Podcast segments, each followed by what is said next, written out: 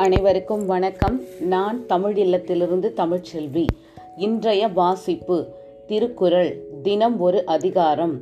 இன்று அதிகாரம் எண் முப்பத்தி ஏழு அவா அறுத்தல். குரல் எண் முன்னூற்று அறுபத்தி ஒன்று. அவா என்ப எல்லா உயிர்க்கும் எஞ்ஞான்றும் தவா அப்பிறப்பு ஈனும் வித்து. விளக்கம் எல்லா உயிர்களுக்கும் எக்காலத்திலும் தொடர்ந்து வருகின்ற பிறவி என்னும் துன்பத்தை தருகின்ற வித்து அவா என்று கூறுவர்.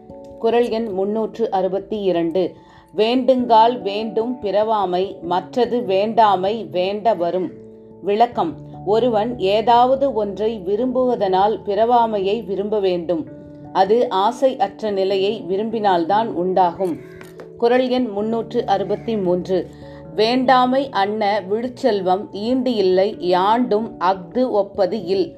விளக்கம். ஆசையின்மைக்குச் சமமான சிறந்த பொருள் இவ்வுலகில் இல்லை. மறு உலகிலும் அதற்கு சமமானதொரு பொருளை காண்பது அரிது. குரல் எண் முன்னூற்று அறுபத்தி நான்கு. தூய்மை என்பது அவாயின்மை மற்ற அது வாய்மை வேண்ட வரும் விளக்கம். தூய்மையான நிலை என்பது அவா இல்லாத நிலையாகும். அந்நிலை வாய்மையை விரும்பி நடந்தால் தானாகவே நம்மை வந்து சேரும்.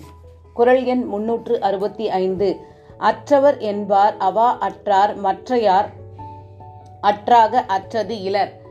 எதிலும் பற்றில்லாதவர்கள் பிறவியற்றவர்கள் ஆவார். ஆசைக்கு அடிமையானவர்களுக்கு பிறவியிலிருந்து விடுதலை இல்லை. குரல் எண் முன்னூற்றி அறுபத்தி ஆறு. அஞ்சுவதோறும் அரணே ஒருவனை வஞ்சிப்பதோ ஓரும் அவா. விளக்கம் ஒருவன் அவாவிற்கு அஞ்சி வாழ்வதே அறம். ஏனெனில் ஒருவனை சோர்வு கண்டு கெடுத்து வஞ்சிப்பது ஆசையே. குரல் எண் முன்னூற்றி அறுபத்தி ஏழு. அவா வினை ஆற்ற அறுப்பின் தவா வினை தான் வேண்டும் ஆற்றின் வரும். விளக்கம். ஒருவன் ஆசையை முற்றும் ஒழித்தால் அவன் கெடாமல் வாழ்வதற்குரிய நல்வினைகள் தான் விரும்பியவாறே வரும். குரல் எண் முன்னூற்று அறுபத்தி எட்டு அவா இல்லார்க்கு இல்லாகும் துன்பம் அஃது உண்டேல் தவா அது மேன்மேல் வரும். விளக்கம். அவா இல்லாதவர்களுக்கு துன்பம் இல்லை. அவா இருந்தால் துன்பமும் விடாமல் வந்து கொண்டே இருக்கும். குரல் எண் முன்னூற்றி